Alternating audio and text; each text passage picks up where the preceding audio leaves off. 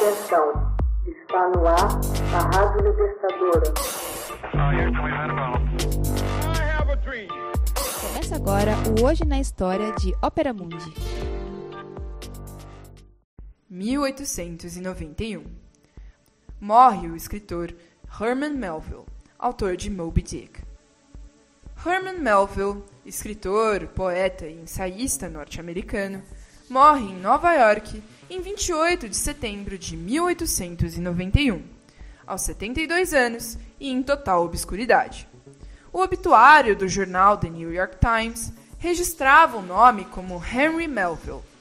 Embora tenha obtido grande sucesso no início de sua carreira, a sua popularidade foi decaindo ao longo dos anos.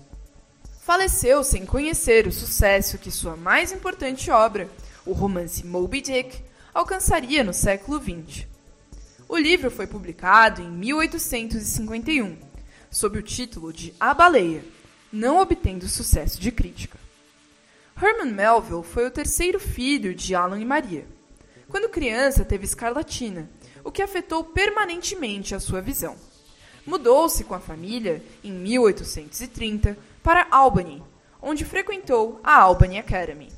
Após a morte do pai, em 1832, teve de trabalhar inicialmente como bancário, depois professor e fazendeiro.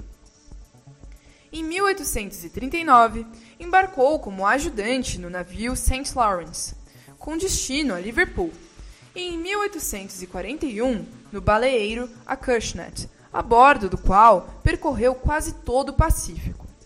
Quando chegou às Ilhas Marquesas, na Polinésia Francesa, decidiu abandoná-la para viver junto aos nativos. Suas aventuras como visitante cativo da tribo de canibais Taipi foram registradas no livro de mesmo nome de 1846. Ainda em 1841, embarcou no baleeiro australiano Lucy Ann e acabou se unindo a um montinho organizado pelos tripulantes. Melville foi preso, tendo fugido pouco depois. Todos esses acontecimentos são descritos em seu segundo livro, O Mu, de 1847. No final de 1841, embarcou como arpoador no Charles and Henry, em sua última viagem, retornando a Boston como marinheiro em 1844. Seus dois primeiros livros lhe renderam muito sucesso de crítica e público, e certo conforto financeiro. Em 1849, lançou seu terceiro livro, Mardy, que se inicia como uma aventura. No entanto, se desenvolve de modo mais introspectivo, desagradando o público. Retomou a antiga fórmula, lançando duas novas aventuras, Redburn, de 1849, e White Jacket, de 1850. Em seus novos livros já era possível reconhecer tom visivelmente mais melancólico, que adotaria a seguir. Moby Dick é publicado em Londres em 1851. O fracasso de vendas fez com que o seu editor recusasse o manuscrito, hoje perdido, de The Isle of Cross, ou A Ilha da Cruz. Moby Dick foi vítima de todo tipo de interpretação, mas os elementos culturais da obra deixam claro o tipo predominante de abordagem pode-se perceber na mistura de etnias da tripulação do baleeiro a presença de culturas distintas que chegaram aos Estados Unidos desde o boom da industrialização. Com os imigrantes vieram também suas crenças. Esta era a realidade do ano de 1891. A interpretação do narrador gira principalmente em torno de uma característica da baleia, sua brancura, a qual o autor dedica um capítulo inteiro, simbolizando a própria pureza da vida cristã da nação norte-americana. Os temas abordados representam as condições humanas, a aventura, a ciência, a metafísica, a filosofia, a sujeição do homem à lei do mais forte, a fúria da natureza, bem como o juízo divino sobre o homem. Moby Dick serve também como crítica aos preconceitos da época, visto que o país estava perdendo a sua identidade nacional devido à mistura de culturas. Portanto, o universo de Moby Dick não une os homens do navio baleeiro, mas os aparta, levando-os à ruína total. O livro foi revolucionário para a época, com descrições intricadas e imaginativas das aventuras do narrador, Ismael, contando com reflexões pessoais, trechos de não ficção sobre assuntos como baleias, métodos de caça, arpões e detalhes sobre as embarcações e funcionamentos, armazenamento de produtos extraídos das baleias. A obra foi inicialmente mal recebida pelos críticos e pelo público, mas com o passar do tempo tornou-se uma das mais respeitadas da literatura em língua inglesa. E seu autor é agora considerado um dos maiores escritores norte-americanos. A história começa quando Ismael resolve trabalhar na marinha mercante, se instalando na hospedaria O Espiráculo, onde conhece Quickeg.